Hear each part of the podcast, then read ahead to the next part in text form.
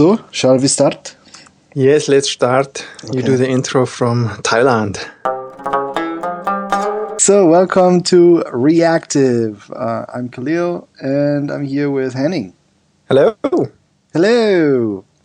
So, unfortunately, we're not with Raquel tonight because she is um, hanging out with. what is she hanging out with? Uh, I guess wombats. And uh, of course. I think there's a, like a wombat wedding or something like that going on. and of course, she is. Uh, she needs to. She needs to be there. Absolutely, yeah. Somewhere on the East Coast, I hear. uh, yes. and you, you're uh, you're actually calling in from pretty far away this time. Yeah, I'm calling in from from Thailand. Um, so far, I have not seen. Uh, what was it? The Javan rhinoceros, whatever. yeah, the rhino with bats, and we were also speculating on the false killer whales. Yeah, the false I killer think. whales. Which yeah, false killer whale. That's an awesome name for for uh, an animal. Uh, no, I haven't seen that. So far, I have seen uh, various insects and um, what else? Uh, yeah, just like a. Oh, there was like a, a monitor lizard like they're like big lizards. Even though they can become like super long like one and a half meters or something but this one was still pretty pretty short. But that was cool. This is running, running what, around is that a lizard or, or like an iguana or? Uh, it, they're called monitor lizards. Mm, i have to look that up. Yeah. Gotta look that up. They're pretty cool. They look like they're like dinosaur dinosaurs you know like little dinosaurs that just yeah. walk around on the porch. my, my, wife really hates them. She's she was. Just oh, really? yeah, she's they're creepy, huh, I guess. Pretty much. Yeah. yeah. no, uh, other than that, just a beautiful ocean and and a lot of uh, coconut water. Mm-hmm. Yeah. Young coconut well, we saw some pictures of uh, of your feet in the yes. sand. Uh, so it's important to make a picture of your feet when you're on vacation. Yes, absolutely. Yes. To prove that you're there. Yeah. You're actually in front well, of so you're having a good time. That's yeah, great. Yeah, it's awesome. Nice, it's it's a good time out, you know, like we really needed that. Um, yeah. Yeah. Cool. So that's Very cool, nice. but uh, yeah, but what's going on uh, over there? I've been out of the loop uh, um, I'm not too much more in the loop than you are, um, for reasons I shall reveal sometime in the near future.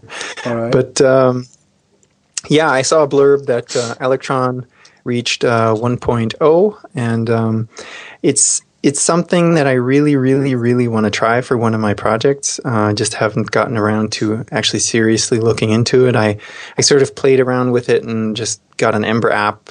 Well, can't really say Ember app, sort of just a, you know, the out of the box Ember thing to work and um, played around with the menu, you know, how you can basically uh, configure or um, write a menu to do various things. I think I got as far as uh, just you know quitting the app, um, and then you know running the um, the dev tools inside of it while it's running, and running up the like the Ember inspector in there. So you can do all of all of those things, which is really neat. And the thing that that kind of confused me uh, at first is like, okay, I really really want to use Ember data because um, that's just you know this drop in uh, data layer where I don't have to do anything when I have an API backend. But if you want to write an app that actually just has data locally, then you know I was like, well, what do I do now? It doesn't really make sense to to you know run a node server or, or um, to serve up an API in your own app. I mean, mm-hmm. that's kind of silly. So what I guess you can do is you can write adapters to talk directly to the file system. Mm-hmm. And for example, you could just um, write an adapter for Ember data that talks to uh, SQLite. Mm-hmm. And uh, so that's something I really want to look into. And then I just try to um, build existing um, projects like Ghost. Um, the source code for that is out there. And I, I don't know why I didn't spend enough time on it, but I wasn't able to actually build it successfully.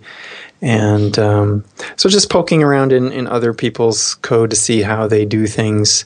Um, because at the time I did that, the docs were kind of light. But you know, like I said, it's uh, as of I think it was last week, or in the last few days at least, it reached 1.0, which is pretty cool. And of course, you know, um, Atom is built on top of that. Mm-hmm. I believe also Visual Studio Code. So a lot of things, and Slack, Slack and uh, yeah. a bunch of other things. Yeah. Yeah.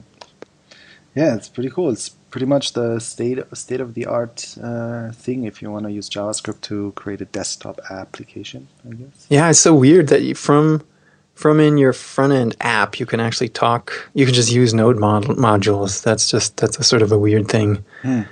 Uh, and you can talk directly to the file system. So kind of neat. Pretty sweet. Yep. I mean, it must be tons of boilerplates and stuff like that for all kinds of stuff. The yeah. Ember stuff, or uh, or maybe even like an add-on for Ember CLI or something like that. Did you ever? Yeah, there is one. Um, yeah. There's one being maintained by a Microsoft open source person, Felix something or other, uh, and he gave a talk, I think, at Ember EmberConf. I didn't see that, but um, it seems like you just basically, uh, yeah, use that add-on, and you pretty much out of the box have um, have an Electron app. And the cool thing here too is, and I, I think that's one of the, the, appeals, is that you can build it cross-platform. So you can you can target Windows, OS X, and Linux. Yeah, which is pretty sweet. Mm-hmm. Yeah.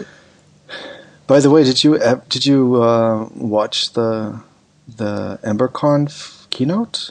I have not. It's have it's not? on my list. I have the link in my in my inbox, but I do not. I have not had the time to watch it yet. I hear though from the few podcasts that I've been listening to that it was really really good okay. as usual. Yeah, as usual. Yeah. yeah. I also didn't uh, watch it yet, so I'm I definitely have that on my list as well. Yeah. Yeah. It is. Uh, yeah, I hear I hear lots of good things. I mean, I've heard several several podcasts now um, that did sort of a summary of EmberConf, and um, yeah. it's bigger and better than ever. So pretty good. Yeah. So what? So like a main thing that I heard was that they are kind of pushing to go back to the web to make the web great again or whatever you know like so pushing against the um, react native um, yep. and also native script with angular movement thingy where people are writing JavaScript and then generate actual nat- native UIs. They are really insisting on um, making Ember work on mobile um, and make it, and they really wanted to compete with the native experience. So that's pretty exciting. That's pretty cool. Yeah, I think they, their tagline, taking if I stance. correctly, was being the SDK for the web. Yeah. Right. Mm-hmm. Yeah. Yeah, I mean, I, I don't. Um, I don't know if that's. I think eventually it'll work, and I think if if you have enough people pushing at that, and that's what it takes, right? Is is for mm people to to constantly push the envelope and move things forward, so yeah. uh, they move in the right direction. So yeah. very very curious to hear uh, or to see how that evolves.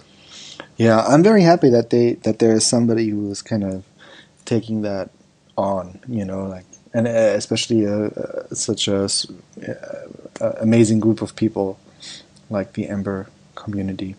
Yeah, yeah, because it's it's kind of like I mean I think it's a good compromise to have something like NativeScript or React Native, native and it's it seems to work really well for for people, and it's um, and it's it's pretty cool. And it really is, like a lot of your business logic you can really transport from one app to the other so from one platform to the other on mobile and stuff like that. So that's that is that is a cool kind of way around the performance problem in the UI in the browser. But um, it's really really important I think that there's a lot of people still kind of pushing pushing the web forward and the mobile web especially, and making JavaScript apps work really well on all kinds of devices.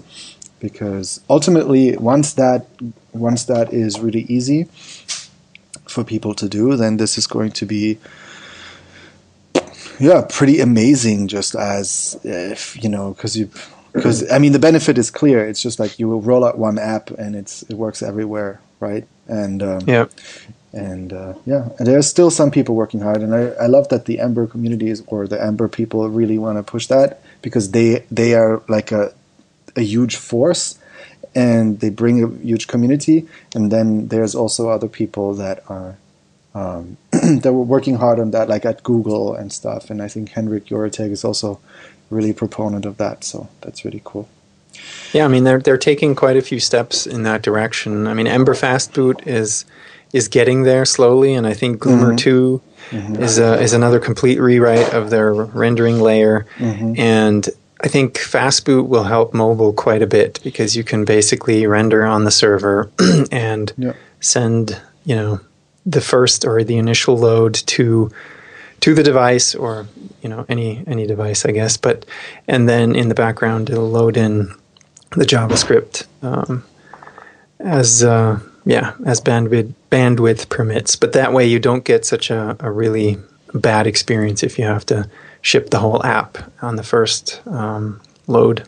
Yeah, yeah. There was actually a, an interesting argument that one of the one of the Googlers made. Um, I forget the name right now. Um, to one one uh, Chrome Google Chrome advocate or something like that. Anyway, he was talking about he was kind of contrasting the uh, universal JavaScript to the non-universal JavaScript, and he had like some intermediate version of it where, and he was basically saying that that um, um, so so the non-universal JavaScript that's not rendered on the server um, or JavaScript application that's not rendered on the server um, has the obvious problem, right? That it all renders in the browser. You have to wait for the JavaScript to load, and only then it's rendered, and only then you see something, and so and so forth.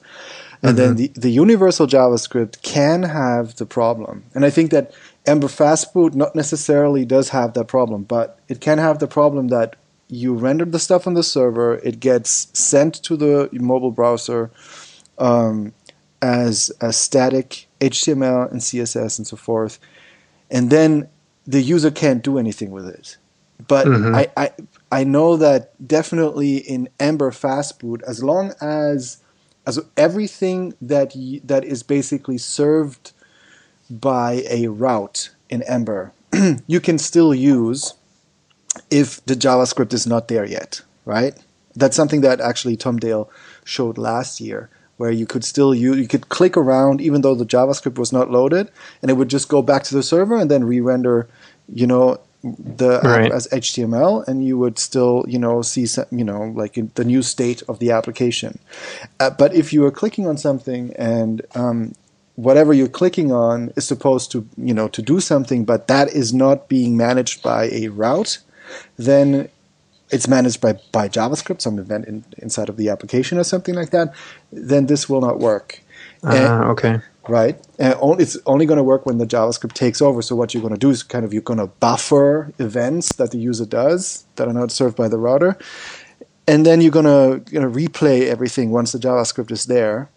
But that is also difficult because you don't want to suddenly like the app to explode and kind of you know all kind of like doing stuff without yeah. the user really expecting it so there was like a middle middle path thingy that he proposed which was that you serve you serve just a subset of the application you serve a subset of the application uh, via HTML and then as the JavaScript is streaming to the browser, you kind of unlock features and then show them to the user. Oh, right? wow. Something like that. Or maybe just show them enabled, disabled, or something like that, right? Mm-hmm. so that you have like a visual cue for the user to see that, oh, this is now active, I can use this, I can use that, and so, and so forth.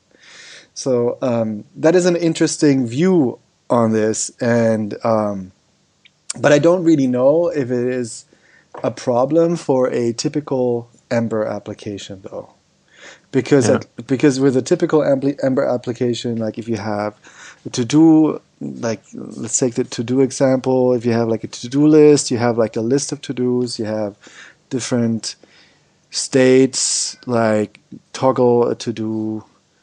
Um, uh, uh, checked or not checked, or or you have like an edit state, stuff like that. So so at least edit states or new to do and stuff like that. That would all be kind of managed by by routes.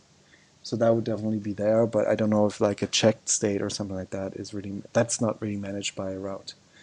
It's mm-hmm. just in the HTML needs to be I mean, it needs to be synchronized to the server at some point when the JavaScript is there or something like that.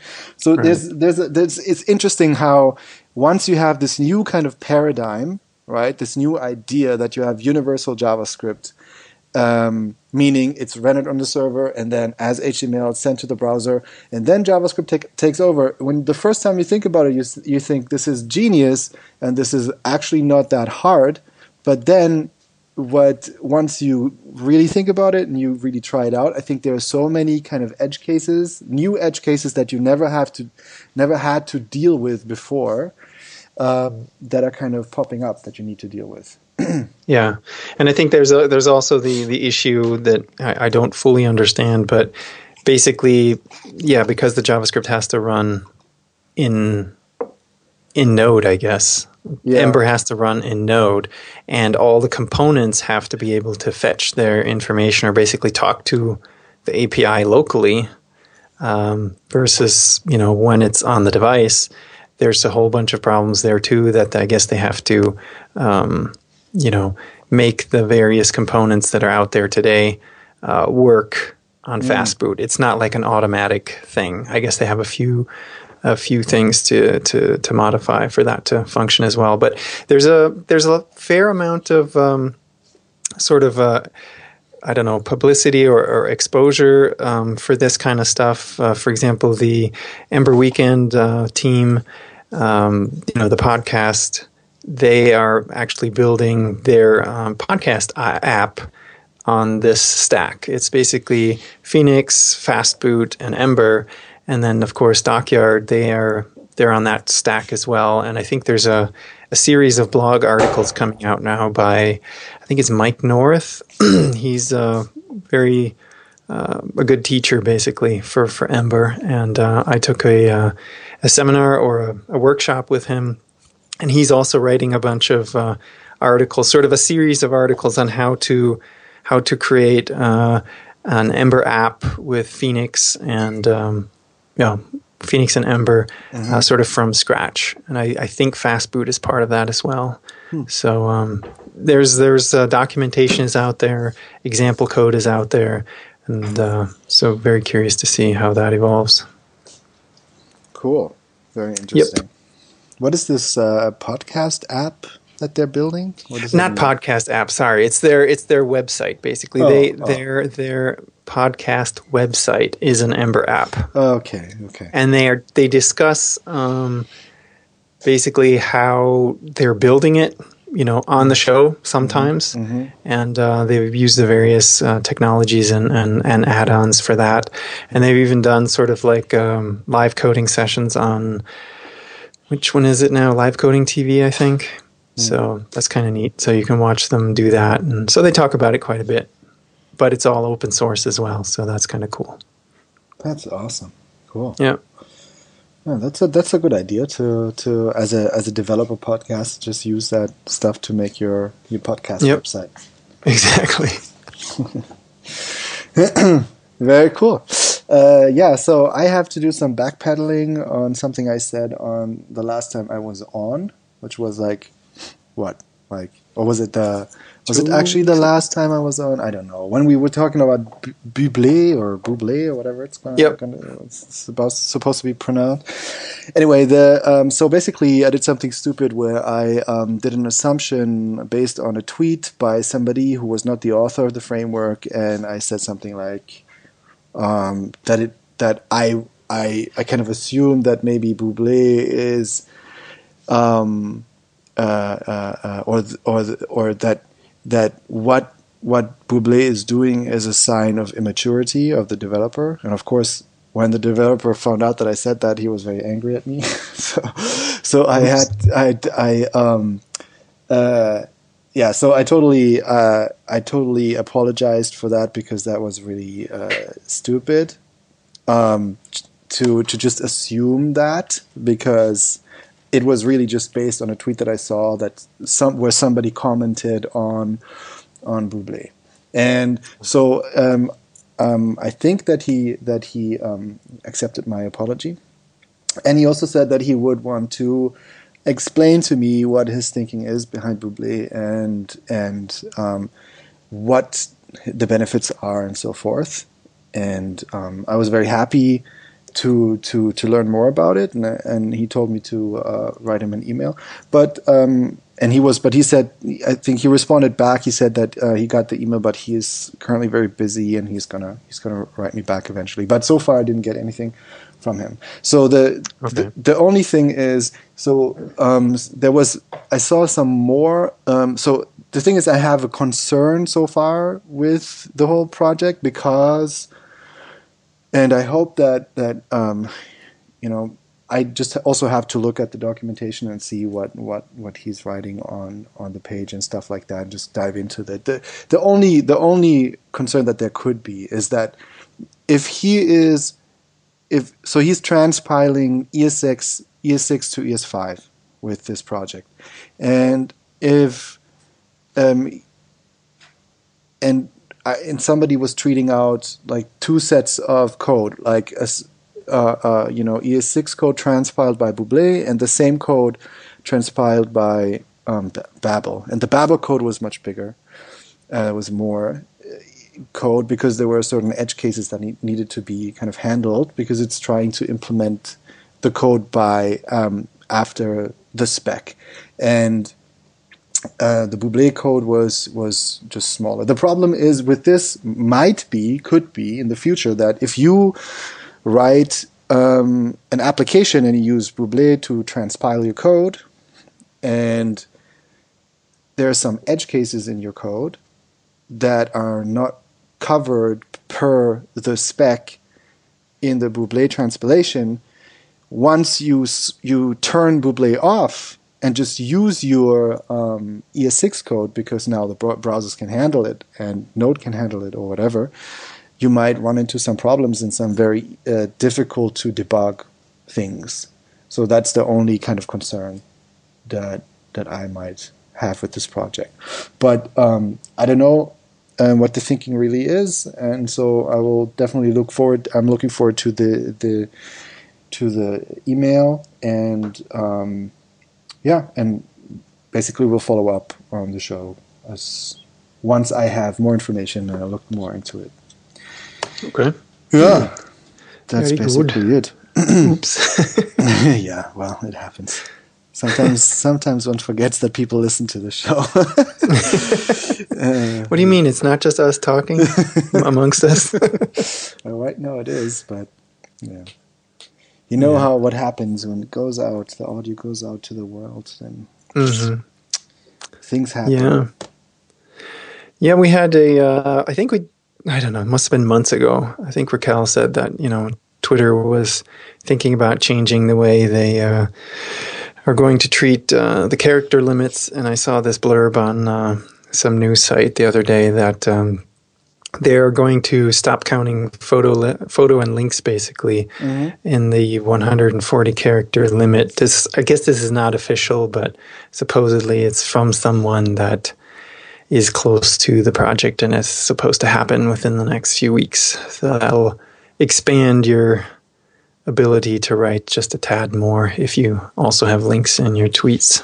Yeah, yeah, yeah. This, this is really cool. This is really cool because because mostly you kind of you always assume the text that you write, or it kind of feels like you you know even even now once uh, after right you know being on Twitter for such a long time, it kind of always feels like I have those 140 characters to write my tweet, and as soon as you have a link and a photo in there, then suddenly it's just like uh, 100 or whatever, right? Or uh, yeah. below 100, and and it's always like it throws you off, and it there's like if you just want to comment on whatever you, those links are, and it's just really it's very constricting. So I'm I'm actually excited about this. I think this is a really cool way to kind of start start um, um, jacking up the number of characters that you are allowed to write in a tweet.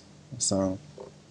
Yeah, cool. I agree. I mean, that's it. Gets you have to get very creative and cut yeah. down words and take out words and shorten things up when you want to do that or write multiple tweets and yeah. Um, so yeah that's uh, i'm in favor of that for sure and I, i'm seeing this whole thing that we had already discussed you know where people are basically creating a, an image of some text and yeah, embedding exactly. that in order yeah. to expand their um, basically the character limit mm-hmm. seeing more and more and more of that so yeah yeah yeah. yeah, there's a lot of that going on, especially since uh, whenever you have a picture in your tweet, you get more engagement mm-hmm. because mm-hmm. people just don't scroll past the picture as quickly as they scroll past just text.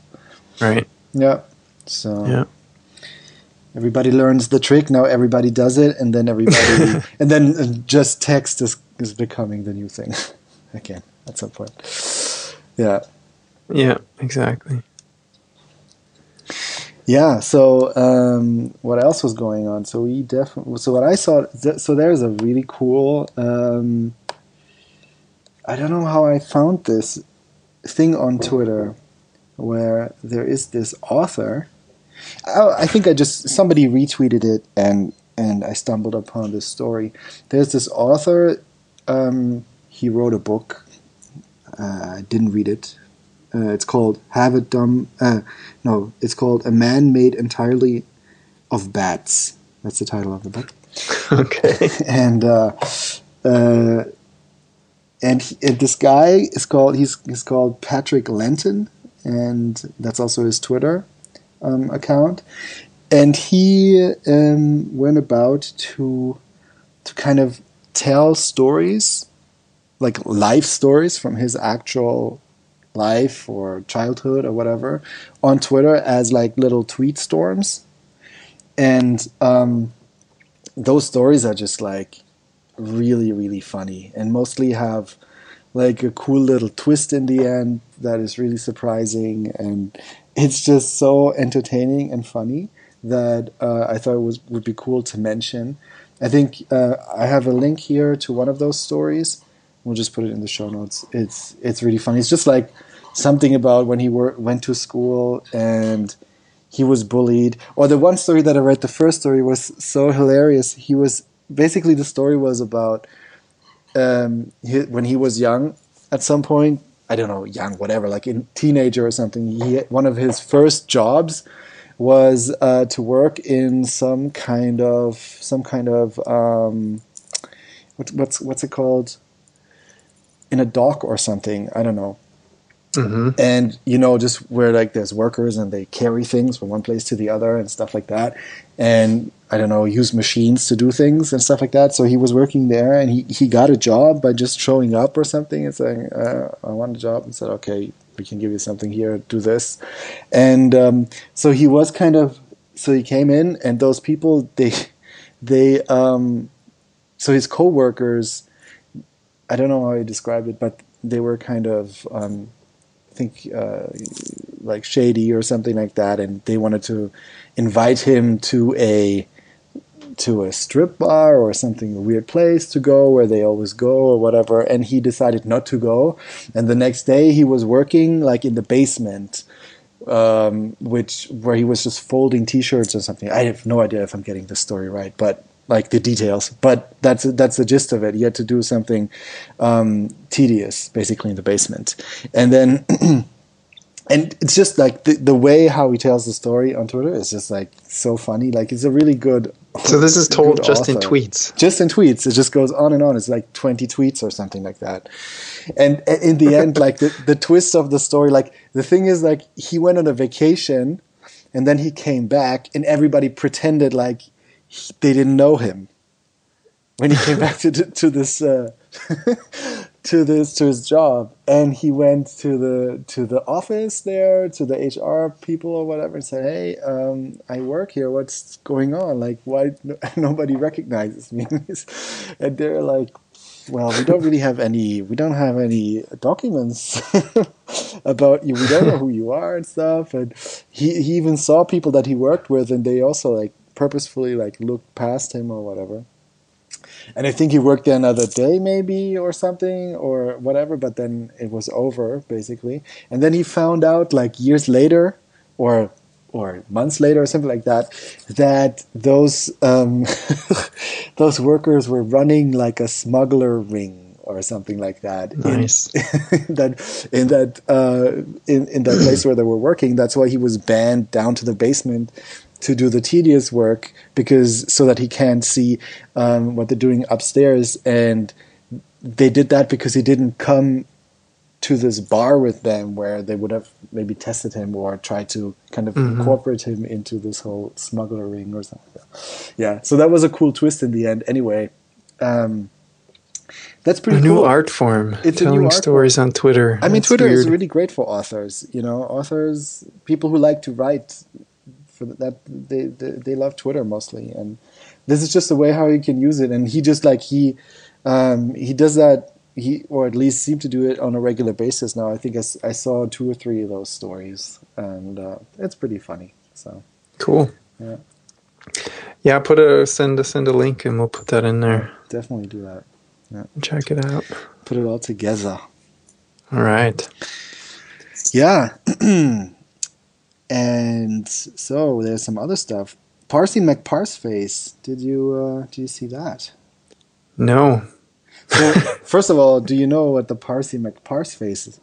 I mean, like the name thing is. Did we talk about that? I don't know. There was this research ship, like research. Oh vessel. yeah, yeah, the ship. name. I knew it was in. I thought it was the ship name, but I wasn't yeah, sure. Yeah, exactly. It was Boaty McBoatface, right? So there, there, was like this thing where there was this research vessel, uh, Royal Research Vessel in the UK or something, where um, the internet was invited to make uh, suggestions for the name.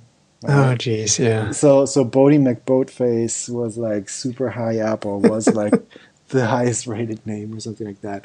And it actually was given, I think. The I think you put this in, in Slack. That's where I saw it. Yes, I did. Yeah, yeah, exactly. Yeah. So, and and it made the rounds on the internet like crazy, of course because it was so funny just to have a research a royal research vessel called Boaty McBoatface, which is because it's, it's so serious, you know, like going on a you know, you know research blah, blah, out in the world, blah blah blah. Anyway, but I think um, they shut it down. It's going to be called something boring anyway. Um, really, so, they're not going to use it? No, no, I don't think oh. it was just like in the running, and it was like the highest rating. What? So the, the, the article that I sent around was actually very misleading. The title was was kind of um, something like. Uh, research vessel about to be named Boaty McBoatface and something like that. But then in the article, they actually wrote that it was a suggestion that got you know a lot of attention and a lot of votes, but it, it was not decided. Like there is like some committee or something like that that can overrule the internet votes and stuff like that. So. Ah, lame. Mm. totally lame. Like it would have been, like everybody would have been like nobody cares about the boat anymore. Like yeah, it'd be the most famous ship ever. It would totally be the most famous ship forever. it would be amazing, but no, they didn't want all that fame. I guess can't help you oh, then. No. Yeah. Anyway, so Google is picking up the slack with the naming thing, and so what they did is they announced SyntaxNet, the world's most accurate parser, and it's open source now. Uh, they announced the open sourcing of it, and there is so so it is a parser for natural language, right?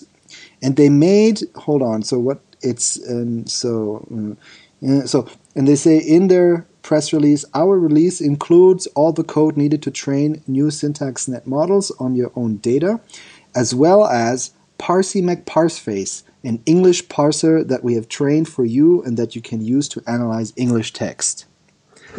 Right? So, so Parsey McParseface is an is a parser that is that uses SyntaxNet in order to um, to uh, parse English natural language.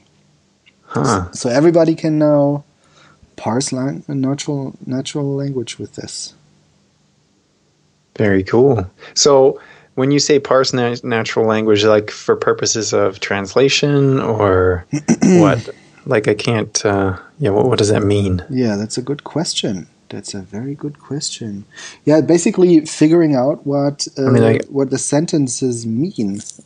I think so. There's mm-hmm. there's all kinds of Uh, let me see. There's a GIF here. Booked a ticket. Yeah. So is this something that comes out of their um, out of their search engine research? I mean, because that's what they need that sort of type of thing, I would think, to interpret their okay, their I'm search gonna, strings and stuff like I, that as well. I'm just going to read more from this thing. So at Google, we spend a lot of time thinking about how computer systems can read and understand human language in order to process it in intelligent ways. Today, we are excited to share the fruits of our research with the broader community by releasing SyntaxNet, an open source neural network framework implemented in TensorFlow that provides a foundation for natural la- language understanding systems. Wow. Yeah. So I mean, does that mean that it's about like voice commands and stuff like that? So it is. Is it, I, from what I can tell, it's to understand the meaning of a sentence, which um, yes, that's also what I'm getting here. Yeah. You know, which is very difficult, I think, in, yeah. in many cases because it's ambiguous and it depends on context and all this kind of stuff. yeah, know? exactly. Yeah. So, wow, pretty cool. Yeah. I mean, they're they're doing a lot of that stuff. They have this whole computer vision uh, system that they're that they've open sourced as well, or at least made accessible. So this is very interesting. They're releasing all this stuff. So here's some more info. On a standard benchmark consisting of randomly drawn English newswire sentences, the 20-year-old Penn Tree Bank, Parsey McParseface recovers individual dependencies between words with over 94% accuracy, beating our own previous state-of-the-art results, which are already better than any previous approach.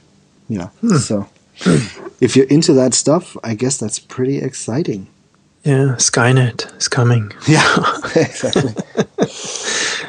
it's already called something with an S and then a net at the end, so syntax net. Yeah, yeah. it's not far from it. yeah. Yeah. Yeah. So that's pretty cool. And um, oh yeah so did you see did you see Anatine? I don't know how to pronounce this. Anatine? It's this uh, this wrapper that Sindre Sorhus wrote for the new mobile Twitter app. So if you go to mobile.twitter.com, you'll see that uh, Twitter has a, a, new design for the mobile version, for the mobile web version, right?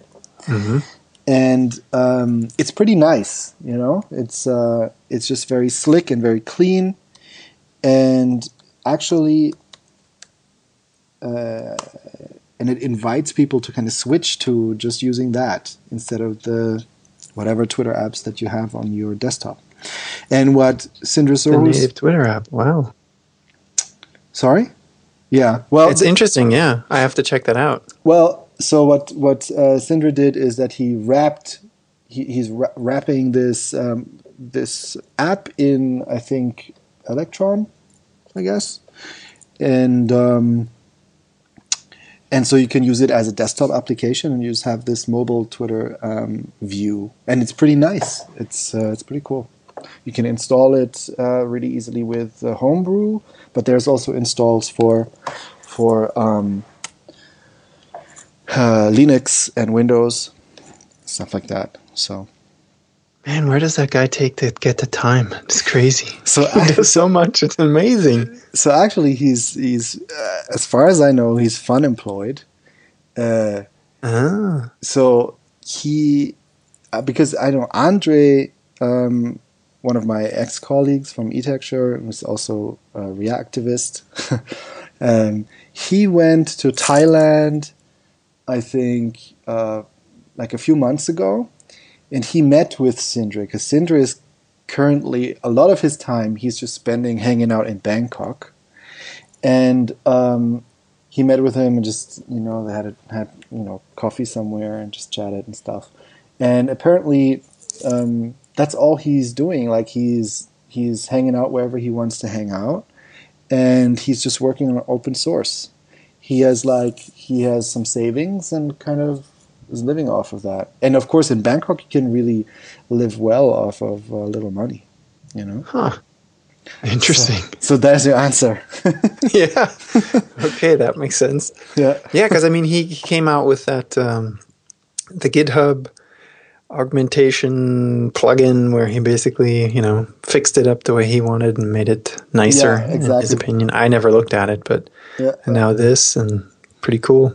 Yeah, and he's also doing Ava uh, Ava.js, which oh, is yeah. this uh, testing library, mm-hmm. which is also pretty cool. So, yeah, he's doing. and he has already what like five or seven hundred npm modules or something. Yeah. Well, if that's all you do, then yeah, yeah. well, I mean, his name when you when you search for stuff, his name comes up a lot. Of course, and it's. Notes. I mean, yeah. for me, it's such a like it's a, it's like such a stamp. of um, well, how would you say like a stamp of quality or just like yeah. a, sign that whenever whenever I'm so whenever I'm googling no I'm searching for an npm module and I find something by Sindre, I will always pick his because I can trust mostly you can trust to 99%, 99.99 whatever percent that it's going to be like really robust and really well, you know, made like with edge cases um, uh, uh, uh, considered tested. Yeah, and stuff yeah. like that. Well tested, beautiful code. Da, da, da, like it's really um, whatever he did is always has has always um, a big trust factor. yeah. Me. Yeah. Really yeah, the little bit of stuff that I did, that's sort of a trend that I saw. And since I, you see a lot of his stuff uh, on Twitter and, well, all over the place. So that, that's sort of, I found the first few things and saw that they were really good. And mm-hmm. yeah, basically same experience. Yeah, totally. Yeah. Yeah, cool. So, did you see this, um, like the def- in defense of .js thing going on? I saw a blurb about it two weeks ago, but right now I couldn't tell you anymore what it was about. yeah, so uh, what it's about is that there is there is like a proposal. So basically, the Node people are trying to figure out how to implement ES6 modules in Node, right? Mm-hmm. And so there's a different syntax so a node, as you know, you just do var blah blah blah equals require whatever module, and um, in ES6 you have you you say import da da da from module name, and then you can do destructuring, or you can just import the default value from that module, or you can import um, just a specific export from that module file, and So, and those two kind of ways of doing modules are not compatible because they're a little bit different. Um, it's just how they work. And so they have to do, in Node, they have to kind of, uh, they have to, man, I'm missing a word again.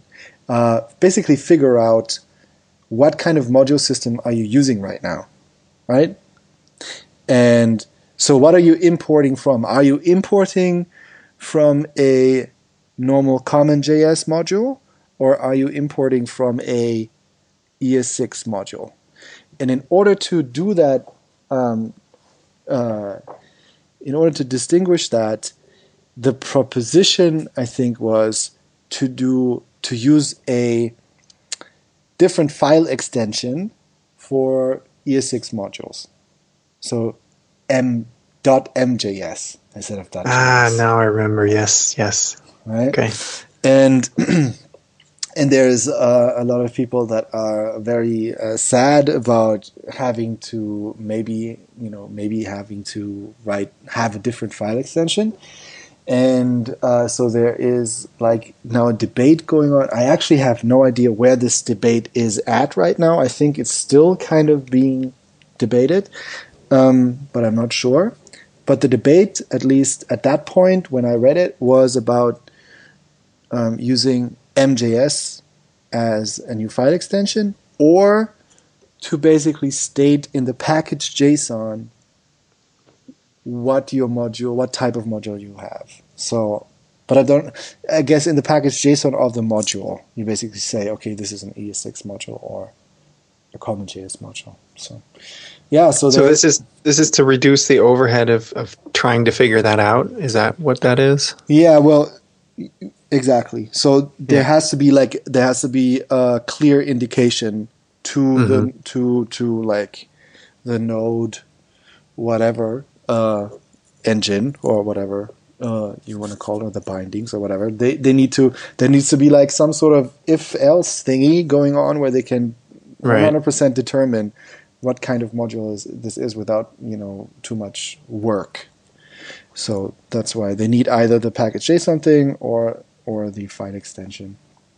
Yeah, yeah, and uh, yeah. So there's a there's some rumblings there, mm. and I hmm. think that uh, uh, as as far as I have seen. Um, the uh, Ember people are also pretty outspoken about so so Yehuda Katz and Tom Dale were also kind of commenting in that thread. So, but in in what direction are they leaning? Do you remember, or do you know? Um, I think it was they were in defense of JS, basically. Okay, that, that was this where this comes from. This article or kind of README file that somebody wrote up. I think it was a collaboration of. Let me get. Let me just check real quick. I think it was a collaboration of. Yeah, I think I pulled it up. I yeah. saw that. Um, oh yeah, so Yehuda Katz, Katz was also um, participating. So Dave Herman, Yehuda Katz, and Caridy Patino. They they wrote this uh, this document in defense of .js, and they were uh. basically um, are arguing for the package JSON solution. Mm-hmm. Yeah. Yeah, but uh, it was actually too long, so I didn't read it. I think I had that same problem. yeah, but it's but uh, I like to kind of just notice that that's going on, and then yeah, if I have time and I really want to get invested in it, I, I, I really get into it and read it. But um, I, yeah, I, I think really it's something I saw on Nuzzle, uh, where oh, yeah. mm-hmm. you know I get my I get my summary every day or whatever, and then if yeah. I get past the little paragraph that sort of is the teaser in your email, I click over to that, and then I think on this particular one, I'm like, oh, this is too much. I can't yeah. have time for that. I mean, it's super involved. Also, like, yeah. you know, like there's some deep thinking going on, as you know, whenever right. Right. is involved, there must be some deep thinking there. yeah. yeah. yeah. So that was the defense of the .js. Yeah. Also, um, what I wanted to um, kind of link to in the show notes because I think it it is exciting is that uh, good old Mr. Andre Staltz, who is the author of the CycleJS library, he he announced at CycleConf. CycleConf uh, was just also a few weeks ago, or or something like that. Um, also, the videos are all up as far as I know of the talks. He announced Xstream, which is or Extreme, uh, which is basically a library like RxJS. It's uh, it implements the observable type, um, but it is um, basically tailored to what what you need in CycleJS. Meaning, it is it is much more reduced than what what RxJS is. RxJS is uh, bigger has m- many more operators. I think it is a hundred and something, 180 or something like that operators. And in, in Extreme, you only have um, 26 core operators and factories, and it's uh, it's very very small. It's it's just as fast as the new version of RxJS, and it's also more intuitive.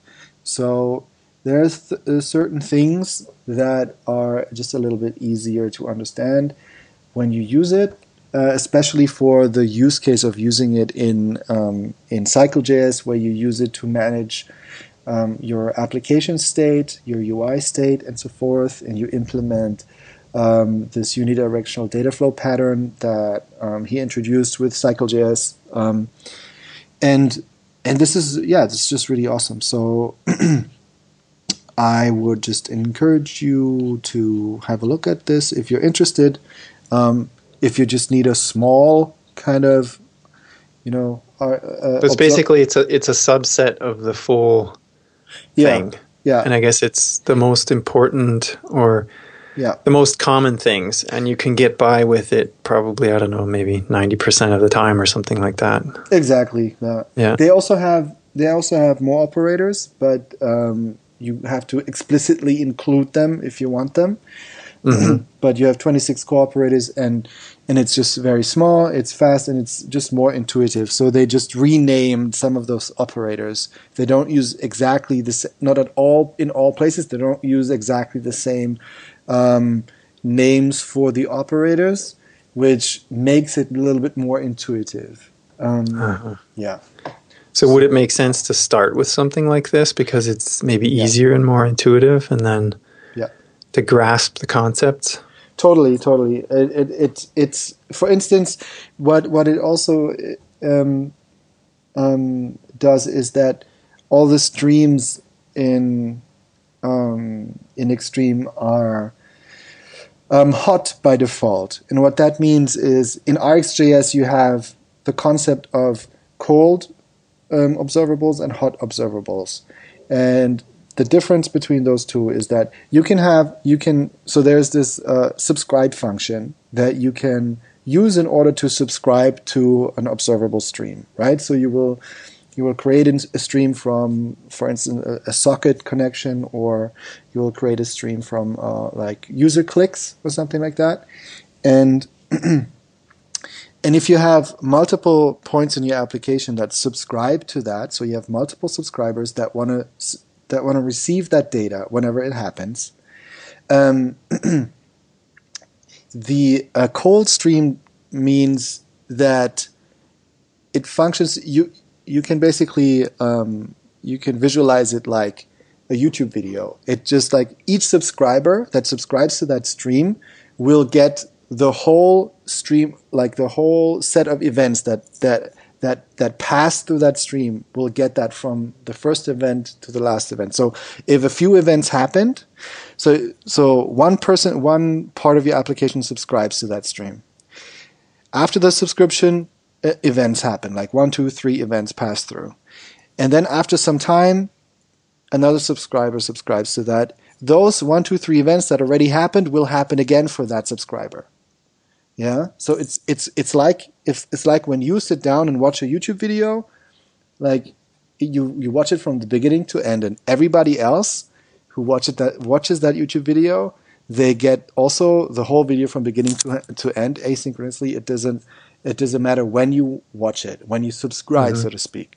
And and a hot observable is is um, comparable to a YouTube live stream where when you start subscribing to that live stream or start watching that live stream, you just get what just happens, and right. and and uh, every other person that also starts watching that live stream will only get from that point on in that live stream what happens. They only get that stuff, right?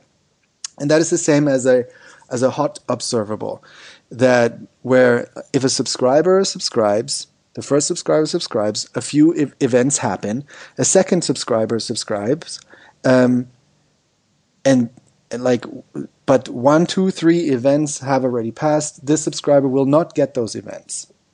It will only get the events that pass. So, so the fourth event and the, fi- the fifth event, both subscribers now will get, right? So that's basically that's the default how you like a normal event emitter works, right?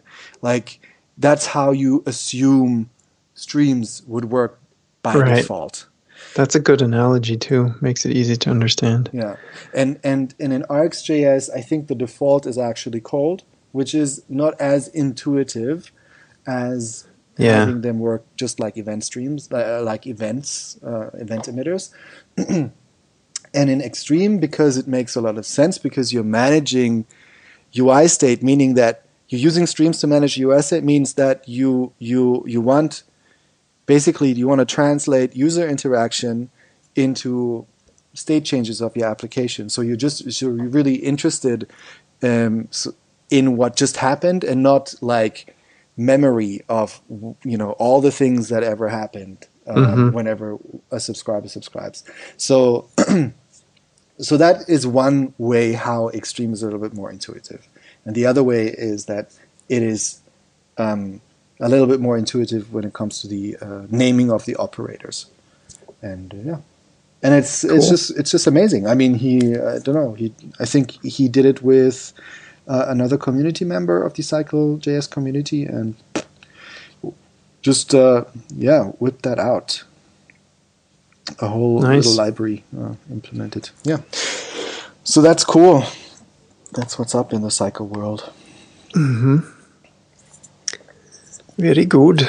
Yeah, it's all about making things simpler, and if that's doesn't come with too many uh, negatives, that's that's good. Yeah, yeah, definitely. All right. Well, I'm all out of topics, so yeah. Okay. Yeah, I, I, still have a few topics, but I think we're we're at the end of the uh, yeah, that's true. End of our time. So yep. Uh, I guess we can well, too bad we couldn't do a triple time zone podcast with yeah. you in Thailand, me in Germany, and Raquel in the States. That's true. Would have been cool. But uh, hey, uh, next sometime. time, sometime. Yeah, yeah, yeah. We'll, we'll keep dreaming. The, yeah. The dream of the triple time zone podcast. so I'm just fetching new reviews here. I don't see anything new since last time. Mm-hmm. And uh, do you know of any new? Super sad. Yeah. So sad. Oh my god. And I hope it's not just user cried. Huh? Dumb dumbness. I hope it's not user. Uh... oh, oh, oh! Did you, you? You're not. You're not sure if you know how to scroll or? Well, fetch fetch reviews. I don't know. Does that? Yeah, it does. It does. Fetch reviews. Click on fetch reviews, and then it does uh-huh. refresh. Yeah. Okay. Actually, we have to make some more uh, noise about Fido though. Like it's, I think it's um, Fido.surge.sh is the URL, mm-hmm. right? Yep. We should definitely link this up because it's a really cool tool that um, anybody can use. So if you have a podcast and you wanna you wanna ha- you wanna have you want to have an easy way to to um, look at your reviews worldwide in in your in the iTunes App Store, then um, you can go to fido.surge s u r g e dot s h, and you can basically put in the ID, the iTunes uh, ID or the iTunes URL of the podcast, and then it will just fetch it. And you can, I think, you can also fe- you can say you only want to see um, you only want to see uh, reviews from one country or you want to see reviews from all countries, and it will always show the newest reviews up top. And yeah, it it looks pretty nice. It was done by two um, reactive listeners. It was done by Silas. Silas did the programming. I think it was done in React. And there's a is there anything else? I don't know. I don't think so. And um, and design was done uh, was done by Ollie, I think. So very it's really nice. cool. Yeah, it's very nice. Yeah. And um, yeah, it's just running there and you can just use it. It works all client side and it's great. So if you have a podcast, you should definitely check that out. One cool little addition would be if you could search for the podcast by name. But, uh, yes, of course. yeah. But I think, I don't know if that's even, well, because iTunes doesn't really give you anything. Uh, doesn't give you anything. Yeah, true. They don't have their APIs or. Yeah, you yeah. need to do it with the with the id but you can mm-hmm. just but you but how you can do it is that you can go you go to uh, itunes. You search for your podcast. You find your podcast. And then there's um, when you're on your podcast page in itunes there is this what is it like get button or something like that. And you can just get click on the little arrow and then there's a menu and then you can choose um, get link to this podcast or something like that. And that link you can use in Fido then. So it's not that difficult to get to that. Yeah. Link, so it's okay. Cool. Um, yeah. Uh, it's really it's really cool. So and also you don't need to scroll anymore actually, right? So it's all up top. So it's so, properly sorted. yeah. So um, it actually is should be foolproof or Henning proof. So, almost. It's not Henning proof. yeah, yeah.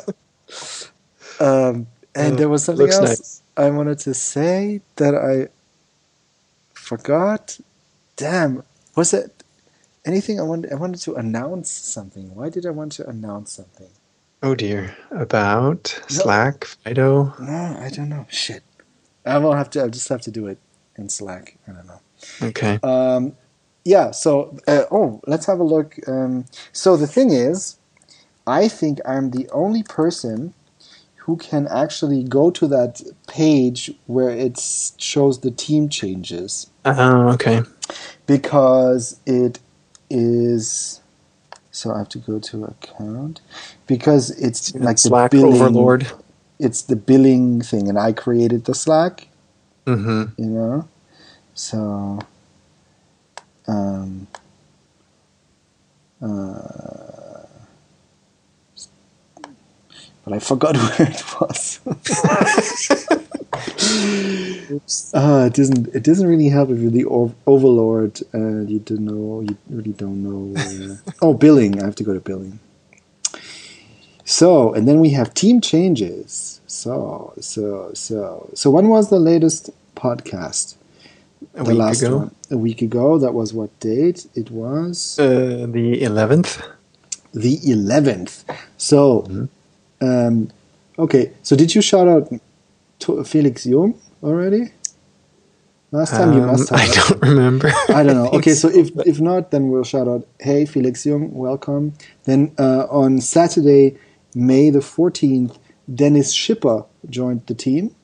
He is mm. what is his name in the? Let me see, because it doesn't show the username; it just shows the real name. Dennis Schipper is Orkdog. Orc Dork.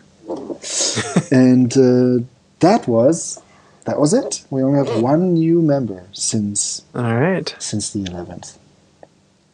So big up all the new follower, uh, not followers, all the new uh, uh, slackers, and uh, what is with Fred? Fred, did we did we already big up Fred? I don't know. Anyway, the Slack chat uh, is awesome. You can find it in the show notes uh, to every episode, as well as the link to the iTunes page where you can re- we can where you can send us reviews, which we will always read out loud and be very happy about. Uh, that's why that's why we're so we're so sad um, at the end of this episode because there are no reviews. Anyway, um, what else? Um well, right. I'm H. Glattergotz on Twitter, and uh, Raquel is Rockbot. And I'm Kahlil Tweets on Twitter, and we are reactive. Kahlil Tweets. That's right. And we are a reactive pod on the Twitter. Mm-hmm.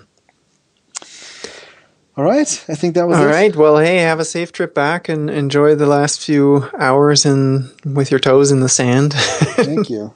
Will do. Before you come back. And yeah. we'll talk to you when you're in Europa again. Yes, is are we all together again next next week? Hello. Hello. Hello. Uh, you just went away there for a oh, second. Oh, oh. Okay, okay. This is a clear sign that we're really have to stop. Anyway, yep. are we going to be all together again next week? Do we know uh, I believe so. Yes. That's awesome. Cool. Yes. All right. So uh, have a have a good end of your day or same to you. Yeah. Rest of your day. All right. All right. Talk Bye-bye. to you next week. Talk to you Bye. next week. Bye.